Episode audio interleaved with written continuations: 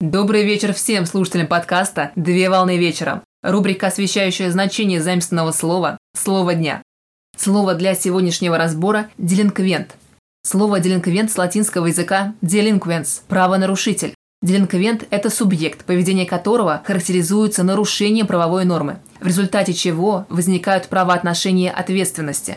Делинквентом может быть как юридическое, так и физическое лицо, совершившее деликт – нарушение норм права в результате которого был причинен вред или ущерб другому лицу, потерпевшему, и обязанное возместить определенными в законе способами причиненный вред или ущерб. В психологическом значении делинквентным поведением принято считать антиобщественное, противоправное поведение человека, воплощенное в его проступках, действиях или бездействиях, наносящих вред как отдельным гражданам, так и обществу в целом. Пример – нарушение лицом правил дорожного движения, мелкое хулиганство или сквернословие в общественных местах. На сегодня все. Доброго завершения дня. Совмещай приятное с полезным. Данный материал подготовлен на основании информации из открытых источников сети интернет с использованием интернет-словаря иностранных слов.